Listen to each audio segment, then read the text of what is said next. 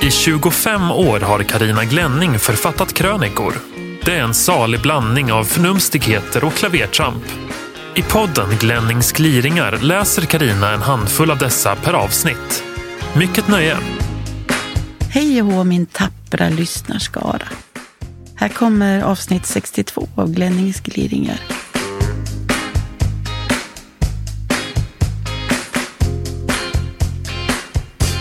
Berta och jag är liggsjuka.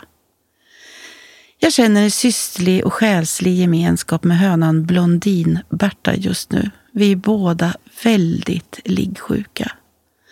Jag ville att gubben och jag skulle skaffa höns som ett slags kärleksbarn. Vi möttes ju på ålderns höst, så några riktiga barn har ju tack gode gud aldrig varit aktuellt. Nu föreslår gubben att jag ska börja sova i hönshuset och mina drömmar om fjäderfän som ett sammanhållande äktenskapsshit har gått i kras. Det har varit en dramatisk höst. Det börjar med att en av de fem Bertor vi skaffat, Tung-Berta, visade sig ha ljugit om sitt kön. Den höna, hen, vi trodde var en hon, var en han. Tung-Berta lyckades lura oss väldigt länge och Gol ingenting, vilket ungtuppar rostigt brukar göra tidigt. Men hon växte i sån rasande fart att vi började undra om hon skulle sluta som kalkon. En dag avslöjade jag henne. När Bert och de övriga Bertorna var ute i hönsgården gick hon och ställde sig i ett hörn inne i hönshuset och började gala av hjärtats lust. Nu kunde hon inte hålla sig längre. Hon gol lycksaligt, en fullvuxen tupps klara och starka kuckeliku så att det ekade över nejden. Därmed fick hon, tyvärr, för det var verkligen ett ståtligt fruntimmer, åka tillbaka till uppfödaren. Patriarken Bert var inte beredd att dela med sig av Bertorna, förstår ni. Inne i hönsgården haltade nu istället Snedberta, klumpig och med den bleka kammen hängande som en slak flagga över skallen. Förmodligen har denna ensamkommande också ljugit, inte om sitt kön, men om sin ålder. Hon ser då betydligt äldre ut än sagda ett och ett halvt till två år, men hon lägger stora fina bruna ägg, så vi struntar tills vidare i en åldersbestämning. Dessutom har hon tupptycke och om Bert är glad så är alla flickor glada. Nu har nästa bekymmer dykt upp. Blondin-Berta har blivit liggsjuk. Hon vill ruva och bli kycklingmamma. Orubblig och med dimmig blick ligger hon sedan en dryg vecka stoiskt i redet. Varje dag lyfter vi upp henne, tar bort äggen och känner oss som känslokalla abortörer. Det passar dåligt att fostra småglin i vinterklafset, så det får anstå. Jag är också liggsjuk, men nöjer mig med en säng utan ägg. Inget är så hemskt som vintermorgnar när klockan ringer och det är becksvart ute. Gubben går upp långt före mig och jag har svårt att somna om efteråt. Därför har jag börjat med öronproppar som tyvärr är så effektiva att jag flera månader helt enkelt inte hör den ilskna väckarklockan och försover mig rejält. Som en jädra tonåring. Så pinsamt. Vad ska jag ta mig till? Skaffa en sån här väckarklocka som simulerar gryning och tänder upp hela sovrummet. Väckarklockstips mottagits tacksamt. Man hade hoppats på lite kärlek och medlidande från gubben i denna svåra stund, men han muttrar bara att jag kan väl börja sova i hönshuset. Berts galande kan ju väcka döda. Apropå liggsjuka hönor kan jag inte undanhålla er den dråpliga historien om när mamma skaffade höns, ingen tupp, för första gången och en av dem blev liggsjuk. Envist vägrade hönan lämna redet och veckorna gick.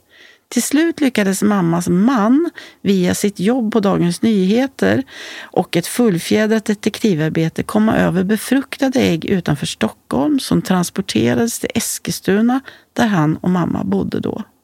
På kvällen när alla höns satt sig till rätta på sina pinnar tassade de försiktigt in i hönshuset för att varligt skjuta in äggen under den kycklingträngtande hönan. Men se, då välte hon. På sidan. Med glasartad blick och benen stelt spretande upp mot taket. Hon var inte liggsjuk. Hon var stendöd. Varning för fredagsfikat. Jobbar du på ett företag där de anställda turas om att stå för fredagsfikat? Då vill jag utföra en varning. Det där kommer inte att sluta bra. Med hakan nedsjunken i sjalen och morgontrött blick tar jag plats i bagerikön. Det är min tur att stå för fredagsfikat. Fikat som började som en trevlig och sammanhållande aktivitet efter ett initiativ från en intet ont anande och mycket snäll kollega.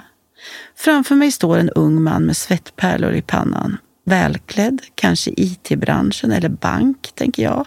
Han har påsar från flera butiker i händerna. Ah, du har fredagsfikat, säger jag med deltagande min. Ja, säger mannen och suckar djupt innan han beställer 20 blandade småbröd. Folk gör långa önskelister, men nu är det nog bara vindruvorna jag har kvar att handla. Och stackare, säger jag med äkta medlidande. Ja, ändå har vi trappat ner. Vi befann oss farligt nära äkta kava faktiskt. Till skillnad från privatlivets fredagsmys som stannat på en någorlunda rimlig nivå är fredagsfiket en ulv i fårakläder alls ingen harmlös liten tillställning. Det som börjar med en färdigköpt och lite torr vetelängd har snart transformerats till en tillställning dignande av hembakta limpor, prosciutto di Parma, dyra köpekardemummabullar, finoliver, glass, det göttaste i äppelväg, egentillverkad lemon curd, alkoholfritt rosa bubbel, fruktsallad, chokladdoppade jordgubbar, öl, provsmakning, julmust, provsmakning, pizzabitar, laxsnittar, svindyr päron och ingefärsmarmelad från finbutiken, fruktpaj med äkta vaniljsås, tryffelsalami, jordgubbs och rabarberkompott, hemlagat fröknäcke, ostbrickor, hjärtformade tårtor och hembakta kakor av alla de slag. Själv köpte jag en gång fruktbröd till nästan samma kilopris som saffran. Snacka om att kasta pärlor för svin. Kvinnorna kastade sig lystet över limpan, smaskade, himla med ögonen och tog en fruktmacka till. Männen rörde den inte och såg trumpna ut. Långt senare kröp det fram synpunkter som Vad är det för fel på vita frallor? Frukt har inte i bröd att göra. Jag åt sånt där när Maria hade med sig och fick ett helt jädra fikon i munnen som liksom levde kvar och växte i gommen resten av dagen. I fredags var det kollegan Fredriks tur att ha fika. Utan krumbukter placerade han det på morgonmötets bord. Så märkligt. Den här gången behövdes ingen dukning, inga papperstallrikar, servetter, förskärare, osthyvlar eller bubbelglas. Bara en enda oöppnad låda i ungefär samma storlek som en barnskokartong. In kom den ena kollegan efter den andra, slängde ett lystet ögonkast på bordet, sänkte blicken och satte sig. Hos oss är fredagsfikat för allvarstyngt att skoja om. Även om man har hoppat över frukosten, är vrålhungrig och jättesugen på något riktigt gott och blir gruvligt besviken över ett torftigt och billigt köpebröds fredagsfika, så visar man det inte. Inte med en min. Kanske lyckades kollegan F denna morgon att med en lika enkel som drastisk åtgärd lösa den gordiska knut som fikat har utvecklats till. Eller åtminstone göra ett ordlöst statement. Vi tar olika allvarligt på detta. En del gillar att krumbukta, andra väljer billigt lågstatusfikabröd. Fine. Fikat var en låda Delicatobollar. Delicato Förstår ni vidden av detta? Han försökte inte ens dölja ursprunget genom att arrangera kakorna på ett fat. Tvärtom skyltade han med sin förtappelse och på något vis blev detta tilltag förlösande, något att hjärtligt skratta åt. Men ändå. En ljum skiva hembakt valnötsbröd med knaprig yta, toppad med vitlöksfärsk ost, prosciutto crudo, skivad tomat och några blad färsk basilika ersatt av en dammsugare. Det är lite som om akademins ständiga sekreterare skulle förkunna och årets Nobelpris i litteratur tilldelas Donald Trump. Hot mot hönsintegriteten. Det är ett evigt tjat om att den personliga integriteten hotas av offentlig kameraövervakning. Men är det okej okay att övervakna sina egna höns då? Vår ena grupp husdjur är fridfulla höns. Vår andra grupp är blodtörstiga ungkatter som älskar fågelkött. Ni förstår problematiken. Det är nervpåfrestande att ha en flock bytesdjur som höns i trädgården. Varje morgon när jag ska öppna åt Bert och Bertorna och varje kväll när jag kommer hem från jobbet har jag hjärtat i halsgropen. Inget rovdjur har väl lyckats ta sig in till dem. Nu har vi byggt en hönsgård som borde vara lika ointaglig som Fort Knox, men man vet aldrig. Gjutna stolpar, nedgrävt nät, nättak och dessutom tunga trädgårdsplattor i flera lager på utsidan av nätväggarna.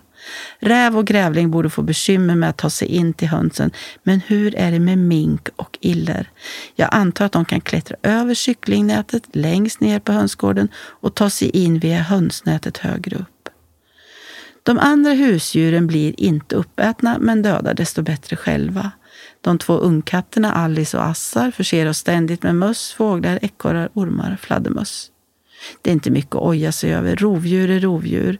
Det jobbiga är att de prompt måste släppa in alla sina levande, halvdöda och heldöda byten i huset. Honkatten lyckades komma in genom kattluckan med en levande skata i somras och gubben hade fullt sjå innan han fick ut den helt oskadda fågeln. Kommer hon en dag in med en av unghönorna, som inte är så mycket större än en skata, ligger hon pyrt till. Mycket pyrt.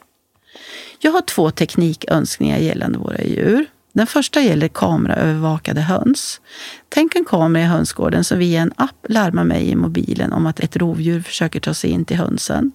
Med ett snabbt knapptryck kan jag sätta igång en siren och saftblandare placerade i hönsgården och därmed skrämma slag på inkräktaren. Nu vet jag ju inte om hönsen uppfattar denna kameraövervakning som en inskränkning av deras personliga integritet, men jag tror de är smartare än så. Det är ju inte övervakningen i sig som är det största hotet mot vare sig höns eller människor, utan det faktum att det finns individer som vill oss illa, förstöra, stjäla och mörda i det offentliga rummet. Nu inställer sig frågan, är en hönsgård att betrakta som ett offentligt eller ett privat utrymme? Min andra teknikönskan gäller kattluckan. Redan den vi har är high-tech så tillvida att katterna har ett chip i nacken så att luckan bara öppnas för dem och ingen annan katt. Men framför mig ser jag en utvecklad variant där luckan känner av om katten har något i munnen och då förblir stängd. Det är inte vad man hittar av djurkavader och levande djur i sitt hem som är problemet. Det är vad man inte hittar. Vännen Maria har också en ung katt. Nyss lekte hon och katten med en boll. Den får in under en byrå och Matte sträckte sig in med armen för att hämta leksaken. Där låg något som vid en närmare undersökning visade sig vara en halv orm. Bakre halvan, för att vara korrekt, var den andra halvan är och i vilket skick den befinner sig är i skrivande stund okänt.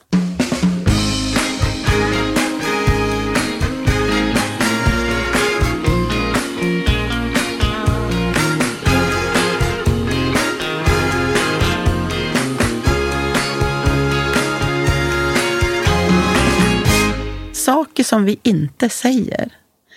Sås på hakan, paprika mellan tänderna, en gylf på vid gavel.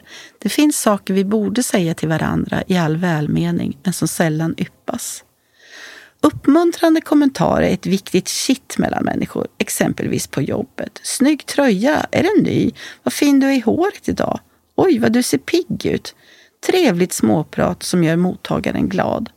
Men tänk om vi kunde vara lika vardagsärliga också när det gäller annat. Jag menar, så länge man yttrar saker på rätt sätt, med ett lättsamt tonläge och ett förlåtande minspel, så kan man ju säga nästan vad som helst till varandra. Hoppsan, du har visst fått paprika mellan tänderna. Oj, det har hamnat sås på din haka. Din mascara har halkat ner under ögonen. Du vädrar ser jag, gylfen är öppen. Vänta så hämtar jag saxen, du har en prislapp dinglande i nacken. I den bästa av världar borde man kunna säga även pinsamma saker till åtminstone de av sina medmänniskor som man känner hyfsat. Du, det luktar svett om dig, det brukar det inte göra. Något har hänt med din andedräkt idag. Du, du har en snorkråka hängande i näsan. Det har fastnat toalettpapper under din sko. Det handlar ju faktiskt om välmening, att man bryr sig om och genom att vara uppriktig förhindrar att det flinas bakom personens rygg. När jag en mycket stormig höstdag stod i en bankomatkö var det en kvinna framför mig som började stirra på någonting på mitt huvud.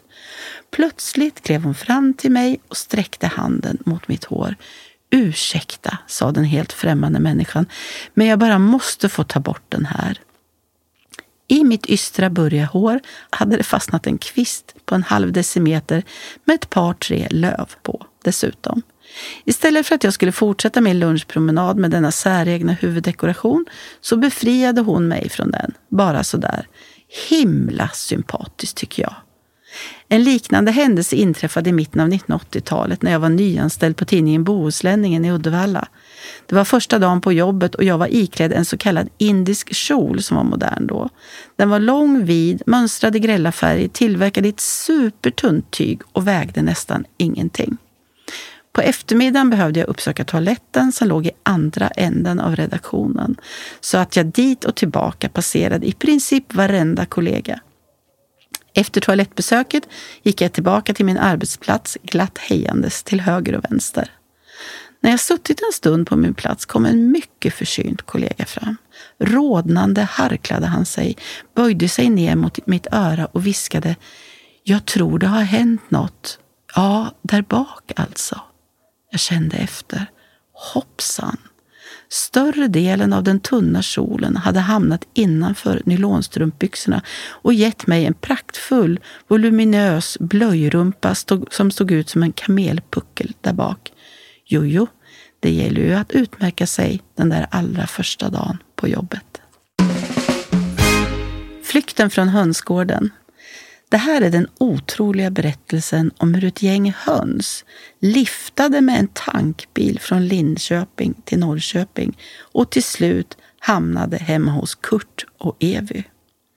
Man kan bli med höns på olika sätt, men frågan är om någon blivit det på ett lika märkligt vis som Kurt och Evy Kademan i Viudden. Lyssna bara på det här. Citat. Vår trevliga granne Eva jobbade förra hösten vid Preems oljedepå i Norrköpings hamnområde. En morgon när hon kom till jobbet rådde stor kalabalik. En massa höns flaxade omkring bland rörledningar och cisterner. Och ägg låg det på flera ställen. Hur i all sin dar hade de kommit dit? Förklaringen gavs efter lång tankeverksamhet. En av tankbilsförarna brukar, för att slippa köra tankbilen in i villaområdet där han bor, parkerad vid ett större hönseri söder om Linköping för att fortsätta hem i egen bekvämare bil. När det började bli läggdags för hönsen passade flera på att hoppa upp bakom förarhytten där det kanske fanns lite mysvärme kvar från bilens motor. När det var dags att hämta bilen på morgonen därpå hade tydligen inte alla höns vaknat utan satt kvar på bilen under den fyra mil långa färden till Norrköping. Hur många höns som halkade av under resans gång framgår inte, men kanske mystiska fåglar har skådats ut med E4. Hur som helst, flaxande höns på en oljedepå var kanske inte firmans verksamhet, så nu gällde att fånga in dem. Samtliga anställda och andra lämpliga fick ett grannlaga jobb. Sju virriga hönor hamnade så småningom i en större kartong. Men hur bli av med dessa stackare? Eva kom då på att grannarna har en hönsgård. Kanske hönsen kunde få husrum där. Så nu blev det en livlig kommunikation över Facebook och jag visste, de tog leveransen. Plötsligt och oväntat blev det liv igen i deras hönsgård och en massa ägg från högproducerade höns redan första dagen. Men det var inte slut med det. Dagen därpå fanns ytterligare en flaxande höna på depån, nylevererad eller framkommen från ett gömsle är oklart. Så nu fick den åttonde hönan återse sina kompisar hemma hos Evi och Kurt. Tyvärr, säger de, hade vi lite otur med ursprungsleveransen. Redan några dagar efter att hönsen intagit det nya hemmet ramlade två av pinn. Kanske av stress eller åksjuka. Sen har duvhöken varit på besök och mården. Så av ursprungsflocken finns bara ett exemplar kvar. Nyligen fick den dock sällskap av tre höns från ett annat hönseri. Och tankbilsföraren, ja han gör numera en hönskontroll varje gång bilen hämtas efter en parkerad natt vid hönseriet. Tack snälla Kurt och Evi för denna underbara historia. Har du också en om höns eller något annat? Hör av dig till mig.